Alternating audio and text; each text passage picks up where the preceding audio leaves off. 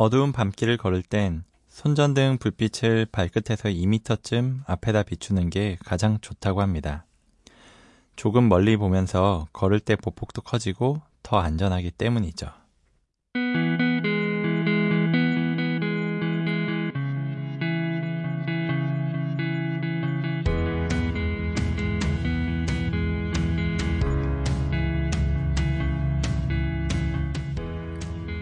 그런데 앞이 잘 보이지 않을수록 우린 두려움 때문에 바로 발밑이나 코앞만을 살피게 됩니다.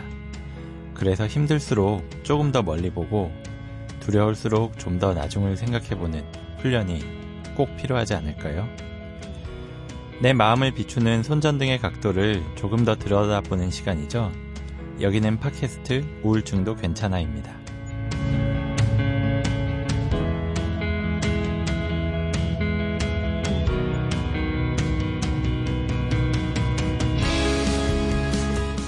네, 안녕하세요. 오직 우울증만을 다루는 팟캐스트 우울증도 괜찮아. 저는 정신건강의학과 전문의 윤희우입니다. 네, 안녕하세요. 정신건강의학과 전문의 허규형입니다. 네, 반갑습니다. 네. 자, 오늘 예, 오늘이 벌써 세 번째 시간인데요. 네. 지금 두 편이 올라갔는데 보셨나요?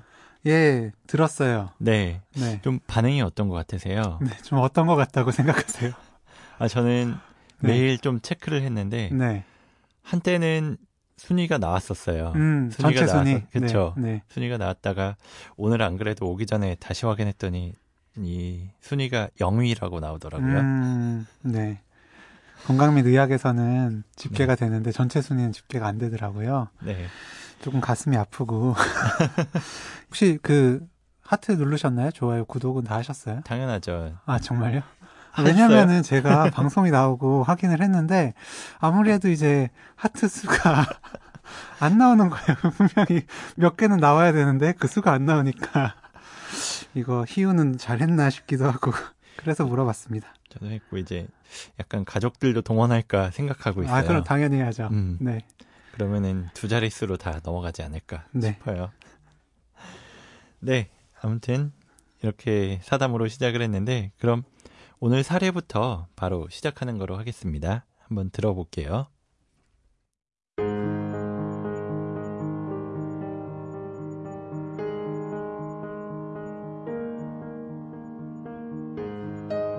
저는 기분부전장애랑 불안장애 진단을 받고 지금 병원에 다니고 있는데요. 좀 독특한 버릇이 하나 있어요. 언제부턴가 중요한 모임이나 회의에 참석할 때는 제 말을 녹음하기 시작했거든요. 처음에는 긴장을 좀 많이 하는 성격 때문에 무슨 말을 했는지 기억이 나지 않아서 시작했는데 문제는 이렇게 녹음한 걸 들어보면서 아, 괜한 말을 했다. 또 말 실수한 것 같아. 이렇게 자꾸 자책을 한다는 사실입니다. 물론 잘했다고 생각하며 안심할 때도 있지만 갈수록 제 말과 행동을 검열하는 게 일상이 되어 버렸어요. 언제부터 이런 자기 검열이 시작된 걸까 생각해 보니까 아주 어린 시절 일이 떠올라요.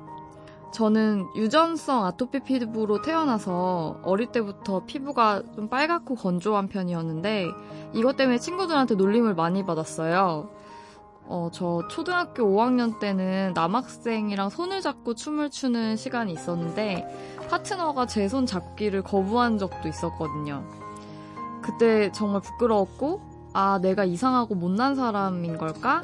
이렇게 생각하게 됐습니다. 또 중학생 때는 친구들과 함께하는 온라인 커뮤니티 익명 게시판에 누군가가 제 피부를 흉보는 글을 올린 적이 있었어요. 그런 두 번의 사건을 겪으면서 조금씩 변해간 것 같아요. 지금 내 모습이 남들에겐 어떻게 보일까? 혹시 누가 나를 비웃는 건 아닐까? 이런 생각에 사로잡히다 보니까 외모뿐만 아니라 말과 행동까지도 검열하기 시작하게 된 것 같아요. 사람들을 만날 때면 나를 싫어하면 어쩌나 겁부터 나고 그래서 나 자신이 더 좋은 사람이 되어야 한다고 끊임없이 저를 몰아세우다 보니까 살아가는 게 너무 고단하네요. 제가 좀 더 자유로워지는 방법을 어떻게 찾아야 할까요? 네, 사례 잘 들었습니다. 오늘은 이 사례의 주인공인 분이 직접 나와주셨는데요. 본인의 우울증 치료기를 직접 책으로 엮어내신 분입니다. 죽고 싶지만 떡볶이는 먹고 싶어 란 책을 쓰신 작가 백세희님 모셨습니다. 안녕하세요. 안녕하세요. 네, 안녕하세요. 네, 반갑습니다. 네, 간단하게 자기소개. 아, 저는 어, 저는 출판사에서 5년 정도 일을 했고 이제 퇴사한 지 한 달 정도 됐고요. 책을 낸 지는 5개월 정도 된 음, 독립출판물 작가입니다. 네. 네. 어, 퇴사를 이제 준비하시면서 책을 쓰신 건가요? 어, 아니요. 퇴사 계획은 원래 없었고 네. 좀 급작스럽게 결정됐었어요. 아. 퇴사는. 음, 책이 잘 되셔서. 그건 아니고. 네. 죄송합니다. 어쨌든 이책 제목 죽고 네. 싶지만 떡볶이는 먹고 싶어. 굉장히 제목이 인상적이거든요. 좀 의미를 좀 자세히 설명해 주실 수 있을까요? 어, 뭐 있는 그대로의 제 모습인데 제가 이 책을 쓸 때 프롤로그 글을 쓰는데 이제 생각 없이 그냥 나오는 대로 막 글을 썼어요. 근데 제가 가장 제 자신이 싫었을 때를 생각을 해봤는데 전 너무 우울해서 아 이제 진짜 죽어야겠다 이런 자살 충동에 막 시달려서 음, 막 어디서 뛰어내릴 것인가 막 이런 걸 찾을 정도로 심각하게 이제 고민을 하고 있었는데 음, 이제 친구가 야 떡볶이 먹으러 가자 이렇게 하면은 응 이렇게 바로 음. 나가서 음. 맛있게 떡볶이를 먹는 제 자신이 너무 싫은 거예요. 그러니까 그런 모순적인 감정이 한 번에 공존할 수 있다는 거를 음. 그때는 몰랐었어요. 그래서 어 제가 마르탱 파주의 완벽한 하루라는 책을 읽으면서 그런 여러 감정이 한 번에 복합적으로 일어날 수 있다는 걸 알게 돼서 책 제목도 이걸로 하면 어떨까 해서 음. 정하게 됐습니다. 네. 정말 근데 그 마음이 되게 확 들어오는 것 같아요. 이 두 가지 감정이 동시에 들 수 있다. 네. 뭐 뒤에서도 이야기하겠지만 이 죽고 싶은 마음 그러면서도 반대로 또 살고 싶은 마음 네. 이게 다 느껴져서 음. 되게 어 이 제목 보면서 진짜 어 진짜 좋은 제목이다 이렇게 생각을 했거든요. 맞아요. 네. 네. 그리고 이 사례에서도 본인의 사례라고 하셨죠. 네. 네. 이 잠깐 이야기를 하셨는데 기분 부전 장애하고 불안 장애로 힘드셨다고 이야기를 하셨어요. 네. 이 기분 부전 장애라는 말은 처음 듣는 분들도 좀 많을 것 같은데 혹시 네. 좀 어떤 건지 네. 설명을 해 주실 수 있을까요? 보통 우울증이라고 하면 이제 일정 기간 동안 심한 우울을 앓는 거라고 보통 얘기하잖아요. 네. 근데 기분 부전 장애는 경도의 우울증이에요. 음, 그러니까 경도의 우울이 만성적으로 지속되는 거죠. 네. 음. 그래서 기본적으로 2년 이상 음, 정도 지나야 이제 진단을 내린다고 하더라고요. 맞습니다. 네, 그래서 이 기분 부 전 장애를 앓고 있는 사람들은 거의 어릴 때부터 우울감을 많이 느껴왔고 그냥 이게 인생의 일부처럼 느껴지는 음, 음, 그래서 병원을 잘 찾지 않는 경우가 많다고 들었어요. 네, 맞아요. 말씀하신 것처럼 이제 경도의 우울증이 이제 만성적으로 지속될 때라고 네. 말씀을 해주셨는데, 어, 경도의 우울증이라서 진짜 뭐, 뭐, 그냥 우울증? 저희가 얘기하는 우울증보다 안 힘든 거 아니야? 라고 생각하실 수도 있지만, 네. 그 기간이 긴 게 여기서 핵심이거든요. 음. 2년 이상인데, 어, 어떻게 보면 정말 성격으로 느껴질 수 있는 그런 부분이고요. 네. 그래서, 어, 이런 기분 부전 장애 오시는 분들한테 기분이 어떠세요라고 여쭤보면 본인이 우울하다는 것 자체도 못 느끼시는 분들도 많고 음. 좋아지신 뒤에 내가 이렇게 좋아질 수 있는 건지 몰랐다. 이런 감정을 음. 내가 느낄 수 있는지 몰랐다라는 분들도 계시거든요. 음.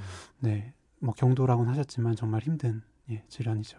그러니까 이게 뭐 통상적인 우울증 같은 경우에는 피- 평상시 기분에 비해서 확 우울해지는 어떤 시기 동안 우울해지는 걸 말하는데 기분 부전 장애 말씀하신 것처럼 2년 이상 네. 쭉 우울해 왔기 때문에 사실 평소에 비해서 더 우울한 건 아닌 게 또 그래서 어 난 우울증이 아닌데 난 그냥 원래 계속 이런 기분이었는데라고 생각해서 병원을 안 찾으시는 경우도 있고 또 또 한 가지는 이게 경도라고는 했지만 꼭 경도의 시기만 있는 건 아니긴 음. 네. 하거든요. 음. 중간 중간에는 훨씬 더 깊은 우울증이 동반이 되는 경우도 맞아요. 꽤 자주 있고. 네, 저도 음.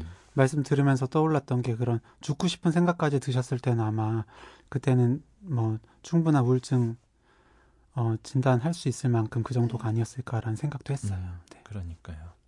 그리고 그 딱 귀에 들어온 게 자기 검열을 한다는 음. 내용이었어요. 네.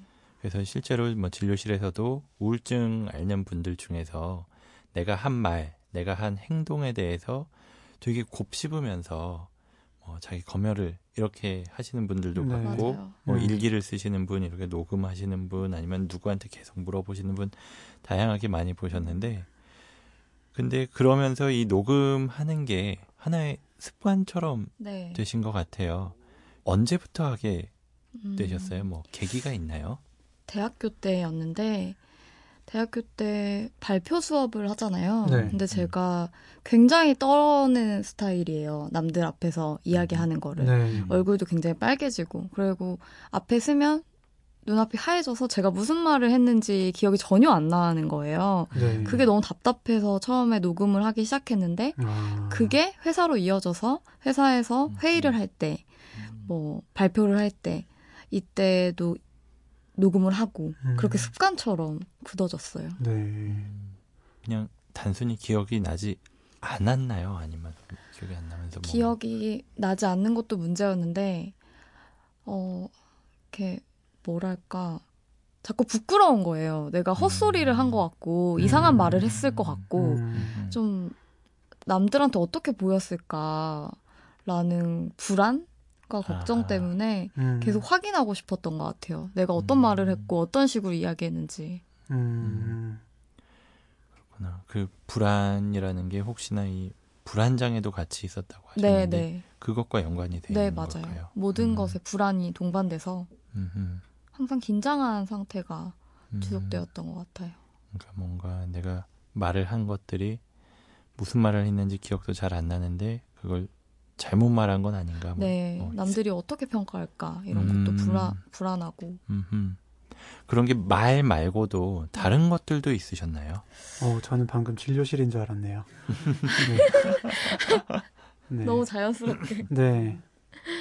좀 외모 도 지나치게 검열을 해요. 음. 그러니까 못생기거나 뚱뚱해 보일까봐 과하게 검열하는 거죠. 음. 음. 옛날에는 화장을 안 하고는 밖에 못 나갈 정도였어요. 지금은 좀 음. 나아졌는데. 음. 그래서 과하게 거울을 보고 음. 거리, 거리를 지나다닐 때에도 이렇게 쇼윈도에 내 모습이 비치잖아요. 그거를 계속 계속 보면서 걸어서 같이 있는 친구한테 비웃음을 산 적도 있었 었고요. 음. 그리고 뭐 이런 거 있잖아요. 눈곱이 끼거나 뭐 이에 뭐 끼진 않았을까. 계속 화장은 어떤가. 이런 모습을 과하게 검열했어요. 음. 어, 좀뭐 예뻐 보이고 싶고 사랑받고 싶은 욕구가 크기도 했지만 좀 음. 어렸을 때부터 외모 지적을 많이 받아서 피부도 그렇고 네. 그래서 더 예민하게 검열했던 것 같아요. 음. 그렇구나. 그리고 예, 제 생각을 솔직하게 털어놓는 것 자체에 제동이 걸려요. 음. 생각에서부터 제동이 걸리는 내가 너무 지나치게 상상하나 아니면 진지하게 받아들이나 아니면 너무 가볍나 등등 여러 가지 생각 때문에 자신이 없는 거예요. 그래서 남들이 내 이야기를 좀 형편없이 생각하고 무시할 거라는 생각이 좀 지배적이라서 약간 남의 이야기를 내 생각인 것처럼 포장해서 말할 때도 있고 음. 내 생각보다는 남의 생각을 표출하고 받아들이는 게 훨씬 편한 거예요. 음. 이것도 자기 검열인지는 잘 모르겠어요. 음. 아, 본인의 상태에 대해서 굉장히 많이 생각을 해보셨구나라는 네. 음. 네, 음. 생각이 들었고요. 편이. 윤희 선생님 방금 이렇게 자세히 좀 여쭤보셨는데 네.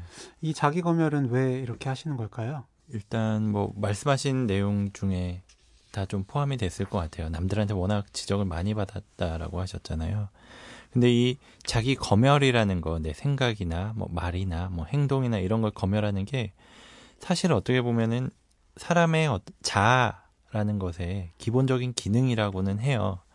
그래서 뭐 생각부터 검열을 한다고 하셨는데 실제로 우리 뇌 속에 있는 그 자아라는 것이 생각 수준에서부터 검열을 원래 다들 하긴 하거든요. 아, 그게 뭐 1차 과정 사고, 2차 과정 사고라는 게 있는데 1차 과정 사고라는 건 그냥 말 그대로 말도 안 되는 그냥 생각들이 계속 이것저것 떠오르는 거예요. 그냥 뭐 제 앞에 있는 물, 뭐 마이크, 종이컵 뭐 이런 것들이 그냥 하나하나 떠오르고 뭐 물 보면 어 시원하겠다 뭐 이런 것들이 막 떠오르다가 근데 그것들을 계속 생각이 그렇게 무작위로 엄청나게 많이 떠오르면은 뭘 할 수가 없잖아요. 지금 이 녹음하는 것도 집중을 할 수가 음. 없고 네. 글도 눈에 안 들어오고 그럴 테니까 그게 자동적으로 필요 없는 것들은 좀 필터링이 된다고 해요. 음. 그래서 일차적으로 필터링이 되고 그래서 지금 당장 내가 해야 되는 것, 눈앞에 펼쳐지는 것, 거기에 대한 어떤 논리적으로 연결돼야 하는 것들이 이차 과정 사고로 떠오르게 된다고 하는데 이거는 일단 무의식 중에 시작이 되는 거고요. 그렇게 검열이 되는 건. 그 다음에 떠오른 생각들을 말할까 말까, 말할까 말까. 아까 말씀하신 대로 네. 내가 뭔가 말 잘못하지 않았나? 아니면은 뭐 얼굴, 외모 같은 데서 화장이 뭐가 잘못되지 않았나? 이에 뭐가 꼈나? 눈곱이 꼈나? 아니면 피부가 이상한가? 옷은 괜찮은가? 이런 거를 확인하는 거는 어떻게 보면 들으면서 든 생각인데 약간 강박적인 어떤 그런 모습들도 있을 것 같아요. 이 강박적인 사람들 되게 완벽하려고 하고 뭐 완벽하려고 하는 사람들도 있지만 백세인님처럼 불안한 것 때문에 그런 불안의 감정이 기저에 깔려 있어서 뭔가 꼼꼼하게 내가 생각한 대로 이루어져야 될 것 같고 그렇지 않으면은 점점 그 불안한 감정이 네. 커져서 어쩔 수 없이 검열을 하게 되는 것 같아요. 네. 확인을 하게 되고. 윤희우 선생님이 이제 자아의 기능 그리고 불안 측면에서 설명을 해주셨는데 저도 굉장히 공감하고요. 저는 아까 백세희님께서 말씀하신 데 답이 있지 않나 싶어요. 결국 자기 검열이라는 건 자기가 생각하고 느낀 걸 그대로 표현하지 못하고 억제하고 억압하는 거잖아요. 음. 이제 억제나 억압은 이제 보통 사람들 저희들도 이제 많이 사용하는 방어 기제인데 음. 이 방어 기제는 결국 우리 마음을 지키기 위해서 나도 모르게 의식적, 무의식적으로 이제 발동이 되는 거죠. 그러니까 백세희님 같은 경우에는 어렸을 때부터 그런 뭔가 큰 상처받았던 경험들이 있으시고 더 큰 상처를 받는 게 두려우니까 먼저 내 마음을 지키기 위해서 그 방어 기제, 억제나 억압이 음. 발동이 되는 거고 그게 음. 자기 검열이라는 네, 걸로 표현이 되지 않나라는 생각이 들었어요. 음, 그러니까 이 어렸을 때부터의 어떤 경험들이나 그게 좀 축적이 되면서 이렇게 검열을 하기 시작한다 그렇게 말씀해 주신 것 같은데 네. 이런 어린 시절의 경험들이 도대체 얼마나 지금의 행동에 영향을 주게 되는지 혹시 이야기해 볼 수 있을까요? 뭐 어렸을 때 사례를 이야기하는 건가요? 음, 뭐 그냥 생각나는 거 예, 자유롭게 어. 말씀하시면 될 것 같아요. 그냥 뭐 사례를 떠올려 보면 음. 굳이 왜를 떠올려 보면 제가 어렸을 때부터 수주범이 좀 많았어요. 음. 근데 엄마가 주로 저를 데리고 다니실 때 네. 저를 보호하려고 하신 거였는데 어 애가 아토피가 있어서 피부가 좀 좋지 않아서 이런 이야기를 좀 많이 음. 하셨었어요. 음. 근데 저는 그때 약간 수치심 같은 걸 음. 느꼈던 아. 기억이 있어요. 음, 그리고 그렇게 하고 학교에 갔는데 이제 아기 때는 좀 눈두덩이라던가 이렇게 팔 접히는 데에 음. 피부 질환이 생기잖아요.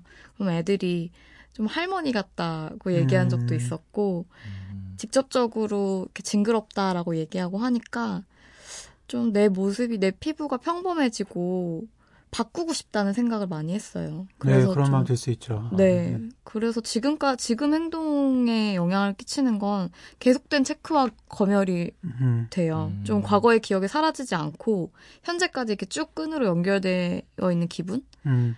그러니까 그때의 기억들이 나를 뭔가 조금씩 이전에 나와는 다른 방향으로 좀 바꾸는 것 같은, 음. 바뀐 것 음. 같은. 그래서 검열하지 않던 나로 돌아가기가 불가능하다고 느껴져요. 음. 음, 그게 정말 어린 시절이 예, 없어진 것 같아요. 아주 어렸을 때부터 그러셨기 네. 때문에 그때부터 뭐 어머니가 계속 가려야 한다 네. 뭐 이런 식의 메시지를 계속 에, 에. 받았었던 거네요. 그렇죠. 이렇게 사람의 어떤 성격이라는 게 타고나는 것도 있을 수 있지만 결국 경험이 쌓이면서 형성이 되는 거거든요. 말씀하신 것처럼 어머니가 그렇게 감춰야 된다. 물론 보호의 목적이셨겠지만 네. 내가 느끼기에는 되게 수치스럽게 느껴졌고 아이들이 나한테 얘기하는 것들도 되게 창피하게 느껴지고 그러다 보니까 계속 나를 확인하고 검열하고 아이고, 그러셨구나. 어, 아직까지도 그런 어린 시절 어머니와 있었던 일, 친구들과 있었던 일이 아직까지도 조금 괴롭히고 있는 것 같다는 생각은 들어요. 근데 어쨌든 지금의 백세희님은 어린 시절의 백세희님이 아니잖아요. 네. 그리고 또 사람들은 사실 남들한테 그렇게 관심이 없거든요. 네. 그때 백세희님 그 손을 뿌리쳤던 그 남자라든지, 네. 네. 뭐 뒷담화를 했던 사람들은 아마 그렇게 했는지 본인은 기억조차 하지 못할 수도 있어요. 네. 네. 음. 어, 그리고 그런 하나의 경험, 엄마가 이렇게 나를 보호한 기억이라든지, 친구들이 나를 이렇게 거부했던 그 기억들이 나 전체를 약간 부정하고, 음, 나 자신 전체를 좀 수치스럽게 생각하는 것 같이 생각을 할 수 있지만, 사실 그건 굉장히 백세희님의 일부분일 뿐이잖아요. 네. 그죠? 음. 그러니까 백세희님은 이 일부분보다도 이제 나머지 가지신 장점들이 음. 굉장히 많으시니까, 음. 그 부분에 대해서 좀 더 생각하고 음. 네, 하다 보면은 점점 점점 더 자유로워지실 수 있지 않을까라는 음. 생각이 듭니다. 음. 자꾸 상처 안 좋은 것들에만 시선을 맞췄던 것 맞아요. 같아요. 네. 네. 혹시 백세희님은 뭐 뭔가 나만 가지고 있는 아니면은 내가 알고 있는 그런 방법이 있나요? 뭐 다른 사람들 대할 때 좀 편하게 대하는 방법이라든지. 편하게 대하는 음, 방법. 음, 음. 저는 일단 음, 낯선 사람을 만날 때는 약을 먹고요. 음. 네, 음. 그 두근거림을 좀 멈춰주는 네, 약을 네. 먹는 편이고, 음. 이렇게 사람 사람의 성격에 따라 굉장히 제 태도가 달라져요. 그러니까 편안하게 해주시는 분을 만나면 저도 되게 음. 편해지는데, 음. 음. 어, 제 기준에 좀 불편한 분을 만나면 확 긴장하게 되는 거죠. 저도요. 네. 아. 그래서 일단 제가 편하고자 한 노력은 좀 약이었던 것 같고, 음. 좀 자기 검열을 안 하려고 했던 노력은 이렇게 누구한테 질문을 받으면 내 머릿속에 즉각적으로 떠오르는 생각을 바로 말해보자. 음. 이런 노력을 좀 했었어요. 음. 그래서 상담받을 때 그 얘기를 했더니 그러면 좀 충동적 으로 될 수도 있다고 말하긴 했는데 약간 해방감을 좀 느끼긴 했어요. 그러니까 저는 행동으로 옮기는 게 너무 어려워서 그 공포감이 되게 커요. 그러니까 음. 내가 이 말을 하면 어, 미움받을 거야. 뭐 욕 먹을 거야. 날 싫어할 거야. 이런 생각이 굉장히 강해서 음. 꽉 막고 있는 편인데 오히려 그냥 어, 내 생각대로 확 얘기해 버리면 아무 일도 안 일어나잖아요. 음. 그러면은 그때 조금 편안함을 느끼고 허무함도 좀 느껴요. 음. 아, 아. 내가 왜 참 별것도 아닌 거 가지고 한참 음. 고민했네. 음. 이런 생각이 들기도 하고. 음. 음. 네.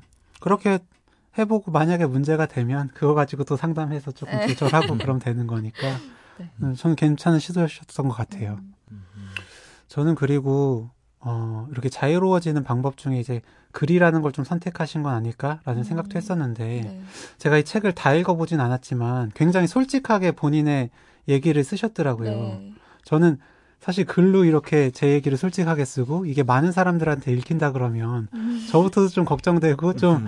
괜찮은 모습만 쓰려고 노력할 것 같은데 음. 오히려 자기 검열을 이렇게 하신다면서 음. 책은 이렇게 자유롭게 좀 쓰신 부분이 좀 궁- 어떻게 이렇게 하셨을까라는 음. 부분이 좀 궁금하기도 했어요. 음. 일단 자기 검열을 하긴 하는데 자기 검열을 할 때마다 저는 죄책감을 느껴요. 진짜 내 모습을 보여주지 않은 것 같다는 생각 음. 때문에 밤마다 괴로운 거죠. 그리고 제가 자유로워지고 싶은 자유로울 수 있는 방법은 좀 솔직함이었던 것 같아요. 늘 저는 제가 솔직하게 얘기했을 때 가장 마음이 편했고 네. 가장 진심이 좀 잘 연결이 됐고 음. 그래서 솔직하게 말하는 법도 연습을 많이 했는데 그래서 많이 솔직해졌고요. 근데 이렇게 책으로 내게 된 건 원래는 기분부전 장애가 생소한 병명이다 보니까 이거를 모르는 사람들이 되게 많잖아요. 그래서 나같이 고통받는데 자기 병이 뭔지 모르는 사람들이 이거 알았으면 좋겠다라는 네. 생각에 블로그에 글을 올리기 시작했어요. 근데 제 블로그는 사람들이 많이 오는 곳은 아니고 그냥 today 막 일 이런 일기장 같은 곳이거든요. 네. 근데 거기에 글을 몇 차례 올렸는데 어떤 분이 장문의 댓글을 달아주신 거예요. 음. 자기랑 똑같은 증상이고 자기는 이걸 몇십 년 동안 몰랐는데 드디어 알았다고. 음, 너무 의미 아하. 있고 음. 지금 자기 삶이 너무 어둠인데 되게 한 줄기 빛 같다고 얘기하시는 거예요. 네. 근데 음. 저는 깜짝 놀란 게 그냥 저는 솔직해졌을 뿐인데 그걸 가지고 엄청난 위로를 받았다고 음. 하니까 음. 어 이거를 책으로 내서 나랑 비슷한 사람들이 보면 어떨까라는 음. 생각을 했거든요. 음. 그래서 책을 내게 됐고 이게 많은 사람들한테 읽힌다고 해서 부끄럽거나 이러지는 않았어요. 네. 오히려 음. 더 편안해졌어요. 음. 나 그냥 이런 사람이야. 나 이렇게 찌질하고 막 못났어. 이런 걸 그냥 드러내다 보니까 네. 음. 좀 많이 자유로워졌어요. 음, 그러니까 이미 많이 자유로워지신 것 같습니다. 네. 어, 자유로워졌다는 그 느낌이 정말 음. 와닿는 것 같아요. 사실 되게 어렵잖아요. 네. 이 남들이 나를 안 좋게 보면 어떡하나, 막, 날 미워하면 어떡하나, 막 이런 생각이 들기 시작하면은 끊기 사실 어렵고, 네. 그래서 나를 그렇게 검열을 열심히 하셨는데, 사실 저희도 다 그렇거든요. 남들한테 잘 보여야지, 미움받지 말아야지, 막 음. 이런 생각을 계속 하면서 살아가는데, 그걸 이렇게 좀 조금이라도 내려놓기가 참 쉽지 네. 않았을 텐데, 거기다가 이 기분 부전 장애랑 엄청난 불안, 음. 공포 이 속에서 사셨던 중에 이렇게 하게 된 건 정말 쉽지 않을 텐데, 음, 어, 이 미움받을 용기라는 책 제목도 있잖아요. 네. 어떻게 하면 좀 생길 수 있을까요? 허기영 선생님. 진짜 궁금해요. 저는 미움받을 용기가 없거든요. 음, 네, 저도 미움 받을 용기는 사실 없어서 음, 음.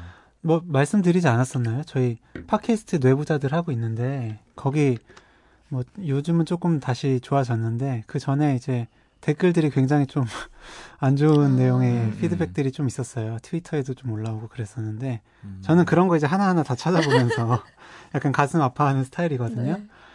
그래서 어 뭐 이제 저희 팟캐스트 같이 하는 김지용 선생님도 좀 그런 편이라서 유니어 선생님 아예 댓글 안 봐요. 음. 네, 와. 네 그런 편인데 저는, 네. 아예 거부합니다. 같이 보니까 같이 약간 힘들어하고 그랬었거든요. 음. 근데 저는 김지용 선생님도 여기 모든 사람들이 우리를 좋아해 줄 수는 없다. 음. 나그 모든 사람들이 우리를 좋아해 주길 원하는 건 그건 뭐, 뭐 기적 같은 일이다. 음. 네, 있을 수 없는 일이다. 라고 얘기를 해 주면서 서로 이렇게 얘기를 하다 보니까 좀 마음이 편해지더라고요. 네. 음. 그러면서 다시 또 열심히 해야지라는 생각도 가졌는데 어 결국 이제 저부터도 다른 사람을 이유 없이 싫어하고 막 저 사람 뭐 이렇게 좀 마음에 안 드는 것 같은데 라도 생각을 하기 때문에 네 음. 그런 뭐 서로 미워하고 날 미움 받는 그런 일들과 감정에서 완전히 자유로워질 수는 없을 것 같고요. 음. 아까 말씀드린 것처럼 네. 내가 저 사람이 나를 이렇게 좀 이 부분으로 미워해도 나는 다른 이런 부분이 있으니까 괜찮아. 음. 네, 그러면서 나를 좀 위안하고 스스로 음. 좀 칭찬해주는 그런 과정에. 도움이 네. 될것 같아요. 네. 네. 사실 그 미움받을 용기를 얻는다는 게 정말 어려운 일이죠, 진짜. 네. 그게 뭐 저희가 몇 가지 조언을 한다고 해서 이걸 듣고 어 그렇게 해보자 그렇게 했더니 진짜 미움받을 용기가 생기고 그럴 수 있으면은 그 아까 미움받을 용기 책 얘기를 했는데 그게 두 권씩이나 나오진 않았겠죠. 네, 두 번이나 나왔죠. 그게 뭐 제 생각에는 그래요. 이 미움받을 용기라는 게 사실 흑용 선생님이 말한 것처럼 모든 사람한테 미움을 안 받을 수는 없는 것 같아요. 모든 사람이 다 날 좋아할 수는 없는 것 같은데 적어도 나를 미워하지 않을 내가 믿을 만한 그런 사람이 몇 명이라도 주변에 있으면은 음, 정말 큰 도움이 될 수 있을 것 같아요. 어쩌면은 백세희님 같은 경우에 지금 얘기한 사람들 중에서 나한테 그만큼 장문의 댓글을 달아줬던 그 사람이라든지 아니면은 다른 사람이 또 있을 수도 있겠고요. 이렇게 내가 하는 말을 다 받아주고 그 감정을 소화해 줄 수 있는 사람을 이 정신의학에서는 뭐 컨테이너 역할을 해줄 수 음. 있는 사람이라고 얘기를 음. 해요. 그런 사람을 만나서 정말 오랫동안 관계를 계속 가져가면은 네. 그게 뭐 가족도 되고 친구도 되고 아니면 뭐 상담가가 될 수도 있고 선생님이 될 수도 있고 다양하게 될 수 있는데 그런 관계를 계속 갖다 보면 날 미워하는 사람들 좀 있지만 어쨌든 내가 어떤 말을 해도 받아주는 사람이 있다. 음. 그리고 한 명이 있다. 그게 두 명, 세 명이 있다. 그런 걸 경험을 계속 하다 보면 아까 성격이 결국 기질 태어나면서 얻는 것보다는 계속 살아가면서 경험에 의해서 쌓인다 그랬잖아요.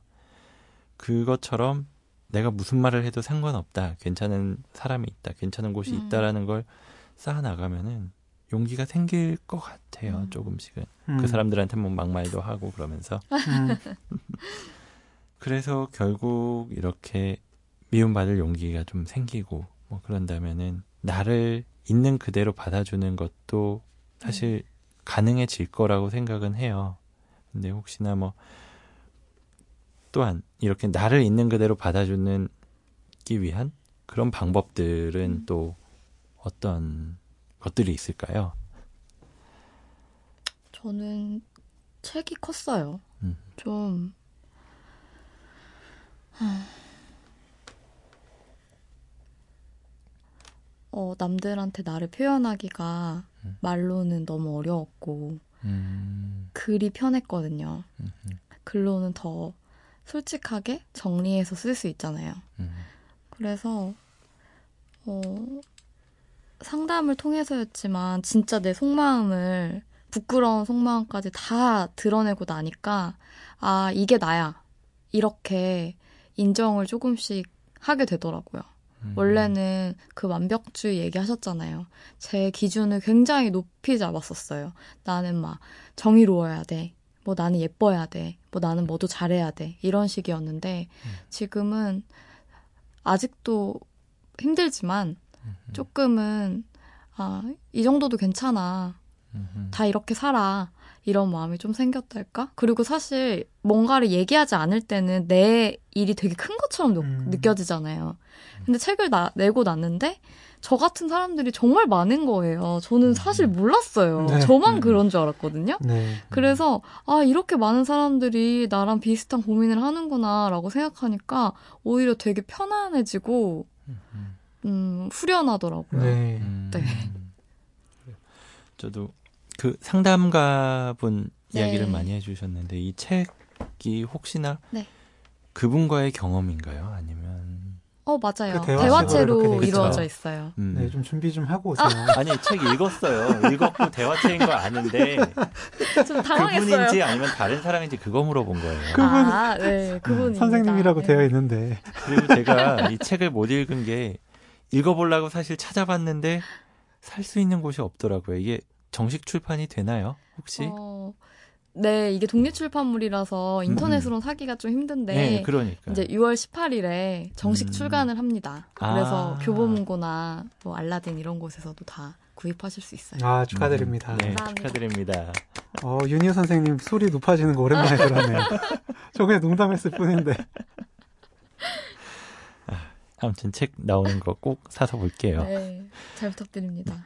그리고 오늘 이야기하면서 그냥 네. 문득문득 눈에 들어왔는데 사실 이 대본에 써 있어서 네, 뭐그 문신이 있다라는 문신에 대한 내용이 아. 있었는데 네, 이 팔에 지금 안 그래도 보이더라고요. 네 여기 네.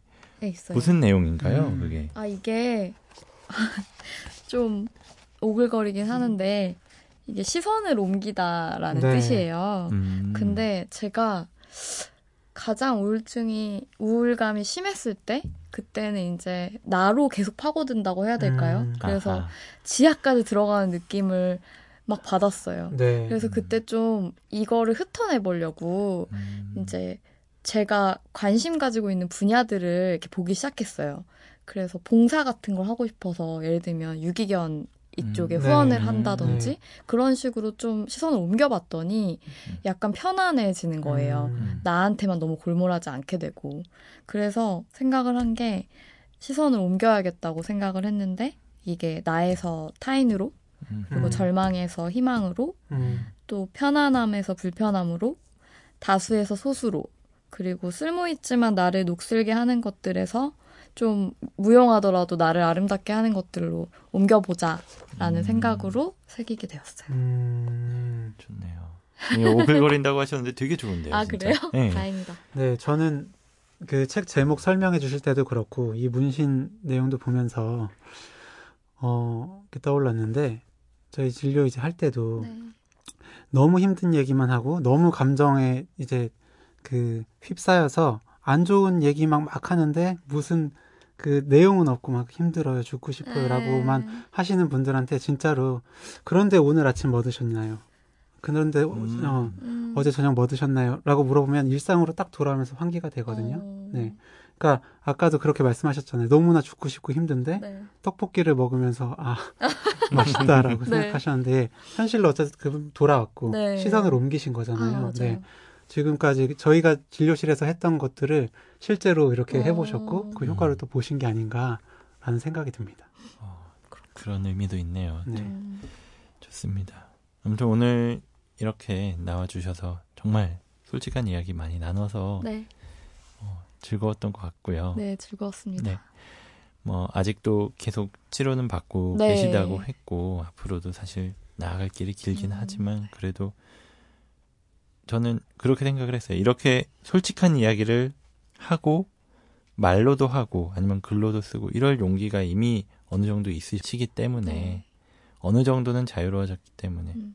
물론 앞으로도 좀 더 자유로웠다가 다시 또 몇 발 뒤로 물러섰다가 왔다 갔다는 음. 하겠죠. 네. 하겠지만 어쨌든 지금 마음이 계속 유지가 된다면은 계속 앞으로 걸어 나갈 그런 힘은 음. 있지 않을까 네. 그런 생각이 들었어요. 맞아요. 어. 음, 좀 유동적일지라도 음, 잘 견뎌나가고 싶다는 생각을 늘 해요. 음, 음. 뒷부분이 더 있는데 약간 마무리 멘트처럼 너무 멋있게 해주셔서 중간에 얘기를 해야 되나 고민했는데 네. 예, 진행하시면 될 것 같습니다. 네. 그래서 오늘 솔직한 이야기들 나눠주셔서 감사드리고요. 네. 그 다음 코너로 넘어가서 오늘도 마음에 작은 환기창을 내줄 영화 한 편을 가지고 왔는데요.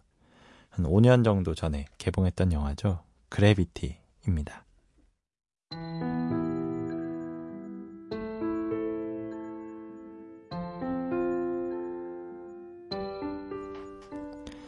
지구에서 600km 떨어진 우주 공간에서 일하고 있던 스톤 박사는 인공위성의 잔해와 부딪히면서 동료들을 모두 잃고 우주에 혼자 남겨집니다.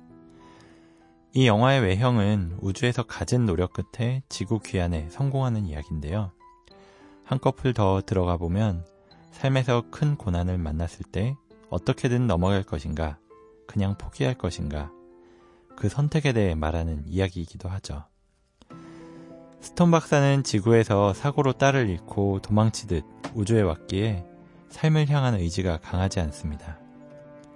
처음엔 당연히 지구로 돌아가기 위해 애쓰지만 상황은 계속 나빠져만 가고 더 싸울 건가, 이대로 물러날 건가. 주인공의 마음 안에서 벌어지는 이 싸움이 우주와의 싸움 못지않게 치열했습니다. 그녀는 결국 귀환을 포기하고 죽음을 선택합니다. 근데 조금씩 산소가 희박해져 가는 소유지 안에서 무전기로 잡아낸 소리를 듣게 되죠. 먼 지구에서 들려오는 개 짖는 소리, 아이 어르는 소리. 그건 삶의 소리였습니다. 죽겠다는 생각이 살겠다로 바뀐 것은 바로 이때가 아니었을까요? 지구의 소리는 스톤 박사의 무의식을 건드려서 우주 너머로 사라진 동료 매트의 환영을 불러냈고 그 환영과의 대화 덕분에 방법을 찾아 결국 지구로 돌아오게 되었죠. 우울증을 겪어본 분들은 우주 미아 같은 기분이 어떤 건지 아실 겁니다. 다른 사람들은 모두 아름다운 지구에서 행복한데 나만 어둡고 막막한 우주를 한없이 헤매는 기분. 아무리 애써도 돌아갈 수 없을 것 같아서 그만 포기하자는 생각이 들 때도 있습니다. 그러나 마지막 힘을 내 귀 기울이면 스톤 박사가 들었던 지구의 소리를 들을 수 있습니다. 여기 삶이 있다고. 당신도 조금만 더 힘을 내서 이쪽으로 건너오라고. 응원하고 격려하는 소리와 존재들. 어떤 순간에도 삶은 우리를 향해 손을 내밀고 있고, 그건 지구의 중력처럼 쉽게 사라지지 않는다는 사실. 이 영화가 건네는 따뜻한 메시지일 겁니다.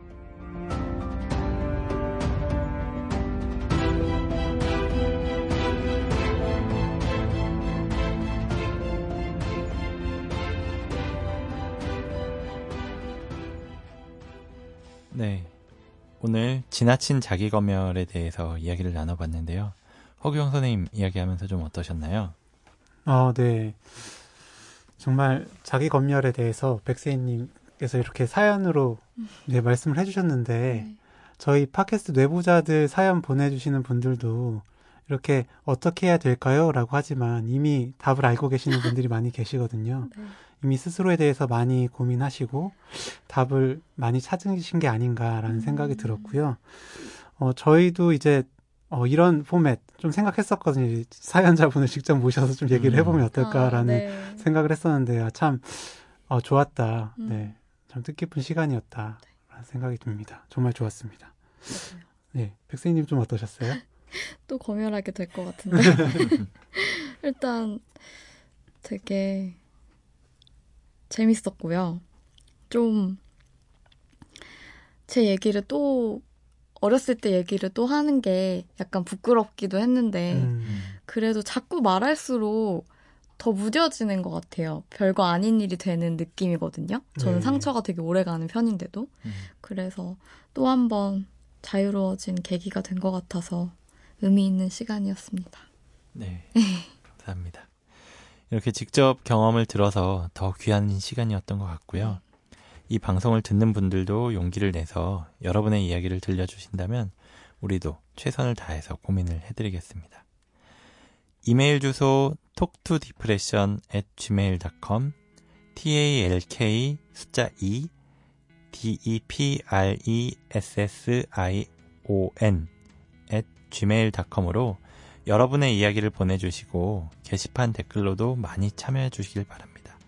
네, 오늘도 감사했습니다. 네, 저희는 다음 시간에 또 다른 우울증 이야기로 찾아뵙겠습니다. 감사합니다. 감사합니다. 감사합니다.